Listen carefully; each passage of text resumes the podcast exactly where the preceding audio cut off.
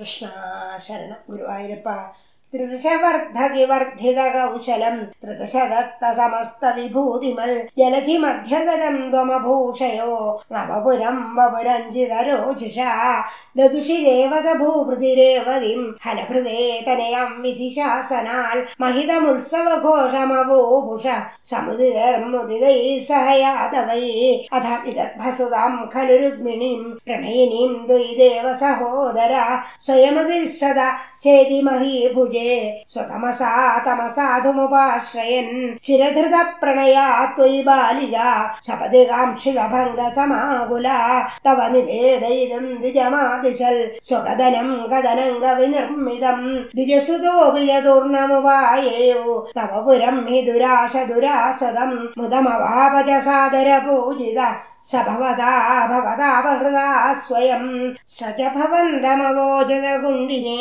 नृपसुता खलु राजति रुक्मिणी त्वयि समुत्सुकया निजधीरतारहितया हितया प्रहितोऽस्म्यहम् तव हृदास्मि पुरैव गुणैरहम् हरति मां किल चेति नृपोऽधुना। अयि कृपालय पालय मामिति प्रजगदे जगदे कपदे दया।